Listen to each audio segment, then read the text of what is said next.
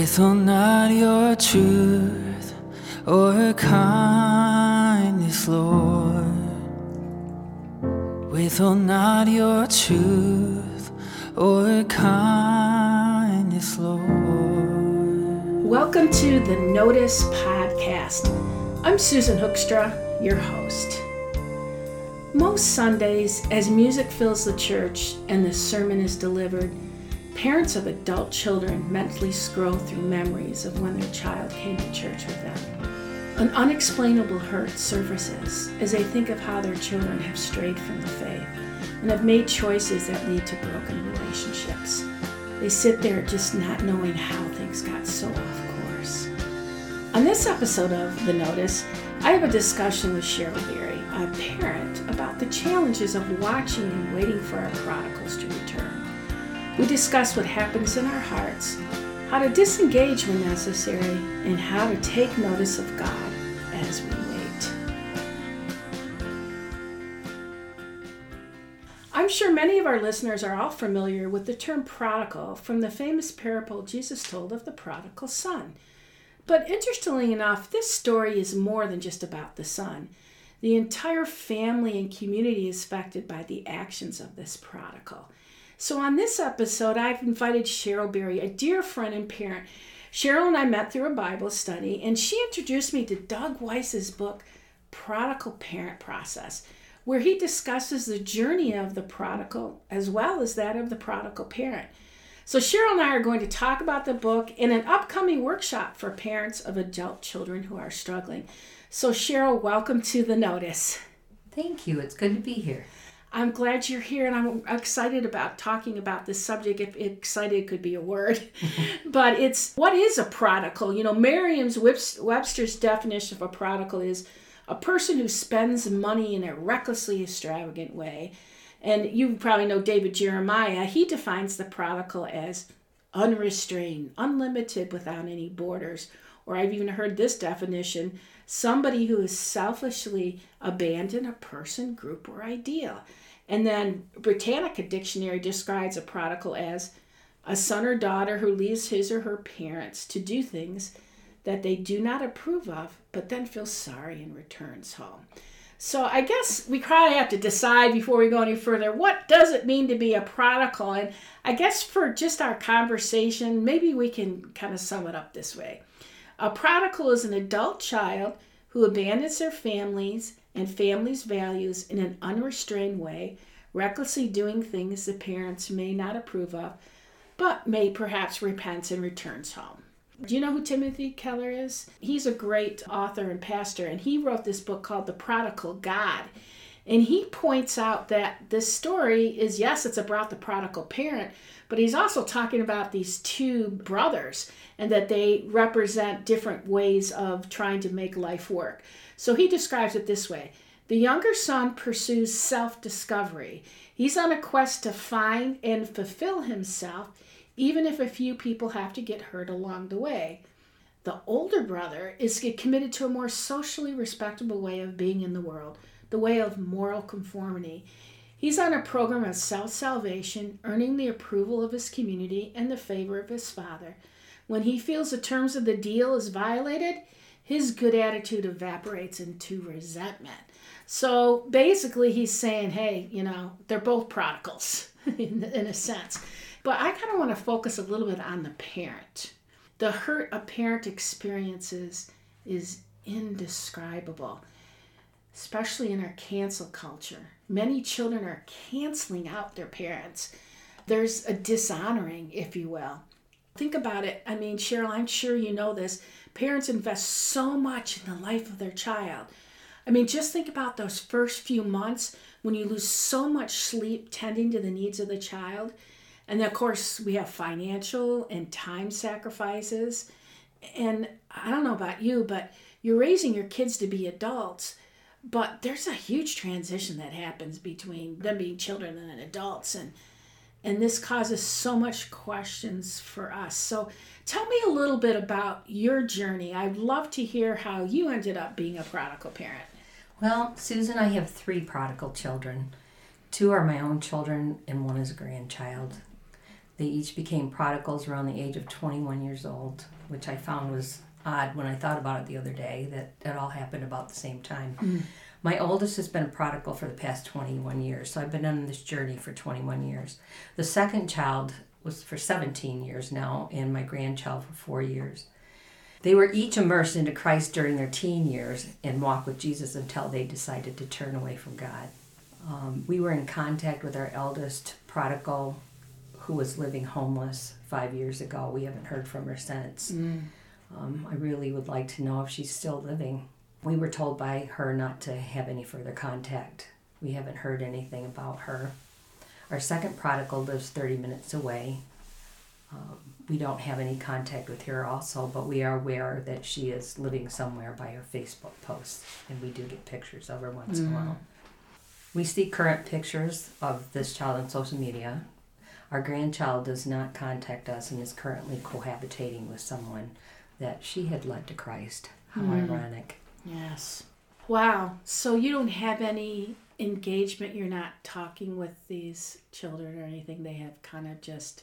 By their choice. It choice. almost feels like they a divorce, doesn't it? it's worse than a divorce. It's like a death, but you don't get to bury them. There's Right. there's no. They don't want any part of any of our godliness in their lives. Any family members that love the Lord, they've alienated from, and they were raised with Christ, and they walked away. That's hard. It's hard to watch, isn't it? It's very hard. We know Proverbs 22 6, right? It says, Train up a child in the way he should go, and when he is old, he will not depart from it. I'm going to tell you, I've struggled with that verse. Have you? I did until I came to understand it. And What's your understanding of it? The understanding is when they're old, they won't depart. We may not see them when they get old. We may die before they come mm-hmm. back to Christ, but the promise is they will eventually come back to Christ. So I have the hope that I'll see them in heaven one day. Yeah, I, I've always thought of it too as when you're molding a child, you're helping develop their conscience in a way. If you're putting in scripture, which is truth and the word of God, and you're putting all of that into their lives, I've always thought there's no way that's not in their conscience. It won't return void. It's got to be in their mm-hmm. conscience. I keep Yes. believing that that it's there. It's Yes. sitting in their conscience. Somehow that's not going to go away. Yes. That's what this verse means to me. It's not going to go away. What we what was put in is still there. They just might not be picking it up. It's like in a little bag mm-hmm. and we're not picking it up. As you've been going through this process because it's been years, tell me a little bit how how has he noticed you during this process? Well, God really noticed how I was struggling through this journey in the beginning. There weren't support groups. People didn't understand prodigal children. They didn't talk about prodigal children. In the homeschool group I was in, I was alienated from the mothers of the children because they knew what my child was doing and I had no idea. And they projected back to me that I was a bad parent because my mm. child was making poor choices. So behind the scenes, I'm trying to do everything God called me to do to raise them and thought that they were following that, but with the lies and the deception, it was going on behind my back. And the mothers alienated from me, and I had no idea. Nobody came and talked to me about it. So there was a lot of judging. It really did hurt. And so I felt isolated and alone, and I quickly learned that you don't talk about these things. So I buried the pain within myself mm. and just cried out to God and said, God, I know you know. You love them more than I do. Give me the wisdom and the understanding of how to work with them.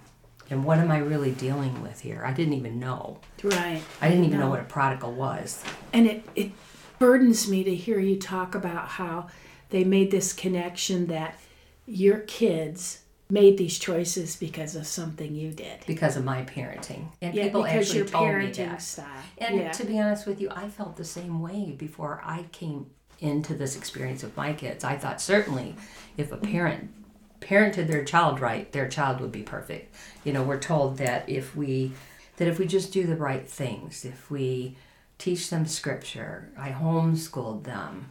I prayed with their little hands when they were born. I took them to church. I took them to Bible studies. We always talked about God. We all I taught them to be honest and trustworthy and uh, modest and all the things that we teach our children as Christians. And I thought if I just did those things, surely they would make good choices. They would be good, model, respectable um, adults in the community. Right. They'd obey the laws. And boy, was I dumbfounded when they, through free, free will choice, decided to turn away and leave their faith. and I've seen this with many parents who have experienced this, is that it's important for us to look at ourselves and look at mm-hmm. us as parents and say, what could I have done differently? Because let's face it, none of us were perfect parents, right? And we think, well, if I didn't do that, then they wouldn't have done this. And the reality is, that is not true about any relationship, whether it's a child or a spouse or a girlfriend. One of the challenges I think is we've spent so much time and energy focused on years into someone's life, years, sacrifices into someone's life that somehow we're, our identity is connected with that person. Did you did you kind of wrestle with that a little bit? Honestly, no, I didn't. I, didn't wrestle with that aspect. I just wrestled with how could they possibly choose the evil choices they were making when it was so detrimental to the rest of their life. It affected everything in the future they were going to do, which did come to pass. You know, my one daughter's living homeless now. Who chooses a life like that? Who chooses drugs? So it's hard to sit back as a parent and and watch these consequences play out, right? It's very hard. It's deep And- sorrow. and the funny thing is is in doug weiss's book he talks about the prodigal parent actually god was the first prodigal parent That set me free because I knew that it was nothing I did or didn't do that caused them to choose to walk away from God because Adam and Eve were the first prodigals. They were. And he was a perfect parent. and perfect environment Perfect environment, perfect they had everything. the garden of eden cheryl That was so freeing. and also knowing that good families have children who make poor choices and live bad lives. And there are terrible, poor, bad, bad families that their kids make excellent choices and live good lives. Mm-hmm. So it's it's choice, it's free will choice. it's free will choice how did you come to terms with that i mean it sounds like you you understand that now my husband helped me to see that. Um, he showed me different verses in the Bible where the good families had struggles with evil children, and the evil families had great children.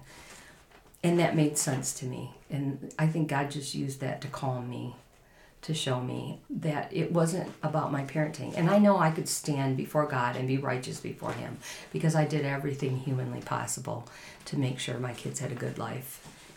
I'm a strong Bible believing Christian, and that means the world to me. And I wanted them to see who God truly is. Mm-hmm. So they've been taught, they know. It's just like Doug Weiss talks about, is that these kids know. And so my prayer is every day that God would bring crisis into their life, that they will have to fall down on their face, and the only when they look up, they see the eyes of God, and they remember everything that they've ever been taught about Him, to remember how good and wonderful He is, and that He is the only way. And I know that when they return to Him, they'll also return to me. Mm-hmm. You talk a lot about the choices that they make that aren't good. Now, there are also other prodigals who are actually, their lives are fine. They have a good job, they're contributing to the community, but on some level, they're not responding to God. There's also parents out there watching that and saying, Yeah, my kid is still, they're doing fine. They're not homeless, or maybe they're not in jail, or maybe they're not doing drugs or something, but they're still not having a relationship with God. So there's still that pain that comes with that. Yes. So both of it happens. So in both areas though, we have to learn to what Doug Weiss talks about is in his book is called disengage. Can you talk about that a little bit? How did you disengage? It took me approximately 10 years to disengage with my first prodigal. My prodigals really didn't want me in their lives because I reminded them too much of what God wanted for them in their lives. I try to walk the way God wants me to walk every day, and they didn't want to walk that way. Does that make sense? So um, I was too much of God to them, so they walked away. When I first started out, I was a big enabler. I supplied them with everything they needed. I provided services for them whenever they asked, like laundry or cooking or babysitting or child care. Um, I was a child care provider. I offered to loan money. I paid bills. Um, I take care. I took care of situations that weren't mine to take care of. So when I learned that that was enabling, and when I set strong boundaries, and I said no, that's when they took off and didn't want me in their lives. Wow. That's a t- tough thing to do because our natural instinct as a parent is to protect. And we want to protect our kids. Mm-hmm. We don't want them to suffer consequences. Mm-hmm. So I think we all do this on some level mm-hmm. where we try to say, well, don't do this because I don't want this to happen. Because mm-hmm. after you've lived years, you do have wisdom. Mm-hmm. In different cultures, there's a huge honoring of the parents. I'm not so sure that we're there here in, no, in America. We don't, have, in we don't have that mm-hmm. honoring of, of the parents. It's almost like in people's 20s and 30s, all of a sudden they just start rejecting their parents. Like, oh, well, I'm not going to do that when my parents did. And I'll be honest with you, I did it myself you know and when i was in my 30s when i started to have kids of my own i started to realize you know my mom actually she knew a few things you know? But i wasn't dissing i was i still had a relationship with her and everything like that. It wasn't that that relationship was broken. But what i heard you say when you were talking though when i think of disengagement and maybe this is just my interpretation but when you disengage what you're saying is their relationship with god is separate from my relationship with them. And even though their relationship, if their relationship with God is off track, and I'm still trying to, to live a Christian life, there's going to be a rub. Yes. There's going to be a problem. And so you almost have to disengage and, and look back and go, this is their choice. The choice of this person on this journey is not necessarily against me. So it's really not personal, is it? No, it's spiritual warfare. yeah. Satan, Satan wants the family destroyed, and he will do anything. He will lure our children away with all these grandiose ideas that God is not good, that their thrills and joys are more important, and that authority is not important, and parents and family are not important. Their relationship with us, it seems, isn't really the issue. No, that's the bottom line. And that's what set me free is it really wasn't about our relationship. It was about spiritual warfare. And Doug Weiss talks about in his book quite a bit. He talks about God understands because he was the first prodigal parent, right? He understands. Plus, we can set boundaries, and that might alter the relationship in some way, shape, or form. But eventually, by setting those boundaries, they realize that they need a savior. Now it's in, interesting because in the study and in uh, there's going to be a workshop coming up that I'll talk about in a minute, but in these things that we can look at, we have some resources that help us realize how can we disengage, how can we accept free will, how and and also this is a big one. We have to wait. Prodigal is on a journey, they're on their own journey, they're doing their own thing, and we just need to sit back and wait. So, when you're in this waiting process, which you've been in well, quite a long time, tell me, how did you take notice of God? Well, Susan, I took notice of God through prayer. He uses His Word, His people, places, and things to prod me along on this incredible journey of faith. Um, I sought the counsel of mature Christians who showed the fruit of their faith. I would only counsel with those who I knew were strong. God used social media, billboards along the way when I was traveling. I might read something that clicked and God encouraged me through it. Um, someone may spend, send me a special note or a gift that encouraged me and had a special message that I applied to my grieving process or my process with my prodigal. Special friends came into my life and they prayed for me, they encouraged me, and they cheered me up through God's Word. He also sent young people into my life that filled that void, that need mm. for me. Mm. Since I couldn't have my daughters, I had other young women come in. And I remember my daughters noticing that, and I think they felt a little jealous. That's when they were in my life. But I said, no, These are women that I can mentor and minister to. They're not replacing you. But God saw that that was a need that I have, and that still continues today. Mm-hmm. Um, and they need a mother figure or an older woman in their life. So we filled each other's voids. He's shown me that my life is still rich and full of happiness and peace and joy, even amongst the pain of having prodigals. That isn't the all in all. Mm-hmm. That isn't my identity, who I am. That's right. God is my identity, and I'm filled to the fullest, and I will be till the day I die because my God is an awesome God.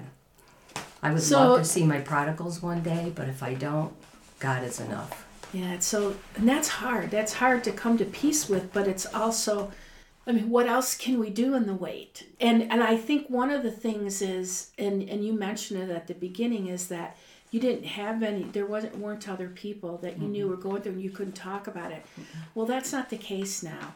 There's a lot of resources out there and one of the resources that we're using is the the prodigal parent process by Doug Weiss and when I say we're using it, is we're offering a workshop here at uh, Maple Ridge Place on Saturday, March 11th.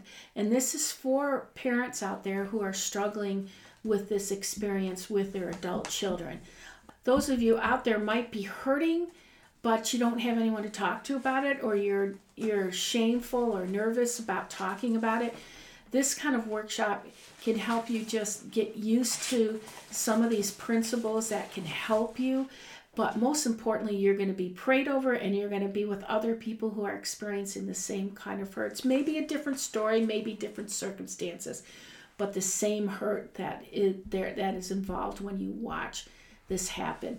And what can we do? How can we do that? So, if you're interested in the workshop, just Google Maple Ridge Place, Traverse City, and you'll find information on there, how to register and, and, and all that is all on the on the website.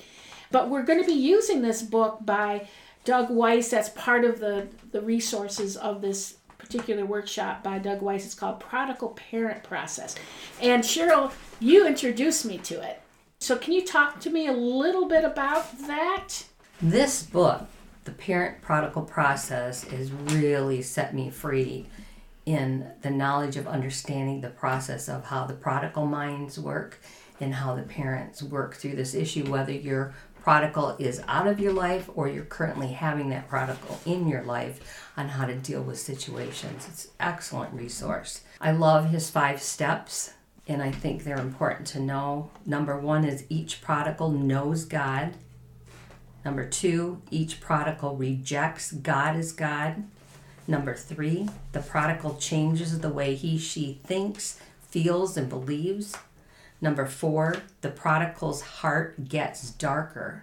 And number five, the prodigal's behavior gets darker. And what I like most is Romans 1 28 32 really sums this up, and especially sums up what my children have gone through.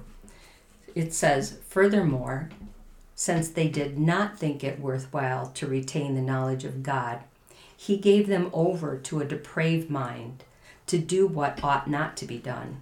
They have become filled with every kind of wickedness, evil, greed, and depravity. They are full of envy, murder, strife, deceit, and malice. They are gossips, slanderers, God haters, insolent, arrogant, and boastful. They even invent ways of doing evil. They disobey, disobey their, their parents. parents. They are senseless, faithless, heartless, ruthless, Although they know God's righteous desire that those who do such things deserve death, they not only continue to do these very things, but also approve of those who practice them. That's a lot. That's a whole degeneration, step by step, how how this happens, and that's partly what we'll talk about in the workshop. Mm-hmm. How this happens. What is the prodigal's journey? What kind of journey do they take? Parents, how can we respond? What's our best response to that? Of course, our first response, and, and I'm not sure if you said it in these words before, but I've heard you talk about it when we've talked before, is that if you were had two words for what it's like to watch your adult child, you said deep sorrow.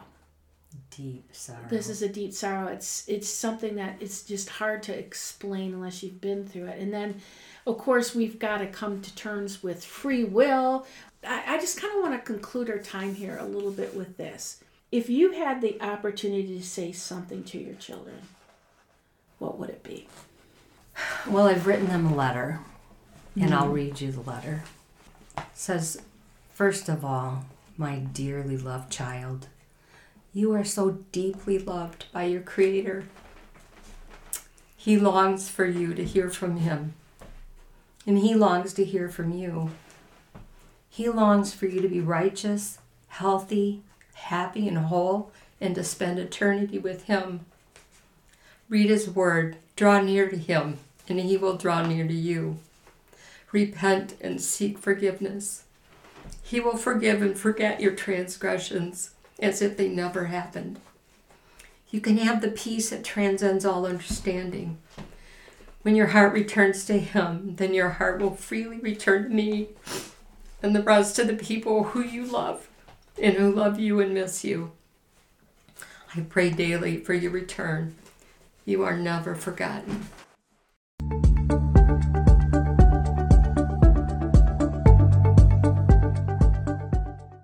Deep sorrow. Those two words break my heart as I consider the pain a prodigal parent feels. How can one come to terms with observing your child, whatever age, making choices that not only dramatically alter their life here, but quite possibly their eternal destiny? Friends, if that's you, please know that you are not alone. I hope that you will consider joining us for our workshop on Saturday, March 11th. Sometimes it's helpful to connect with others who have similar stories and understand your pain. And sometimes, frankly, you just need to talk about it. The Notice podcast is part of Affirm Ministries, and Affirm Ministries is sponsoring this workshop at March 11th at 10 o'clock a.m. at Maple Ridge Place in Traverse City. Please consider joining us or let a hurting friend know about it.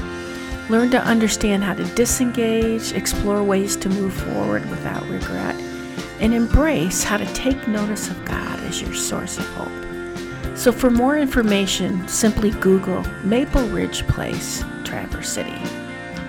Affirm Ministries will also be offering a six week small group study utilizing Doug Weiss's book, Parent Prodigal Process, and also has one on one mentoring. Google Affirm Ministries Traverse City for more info.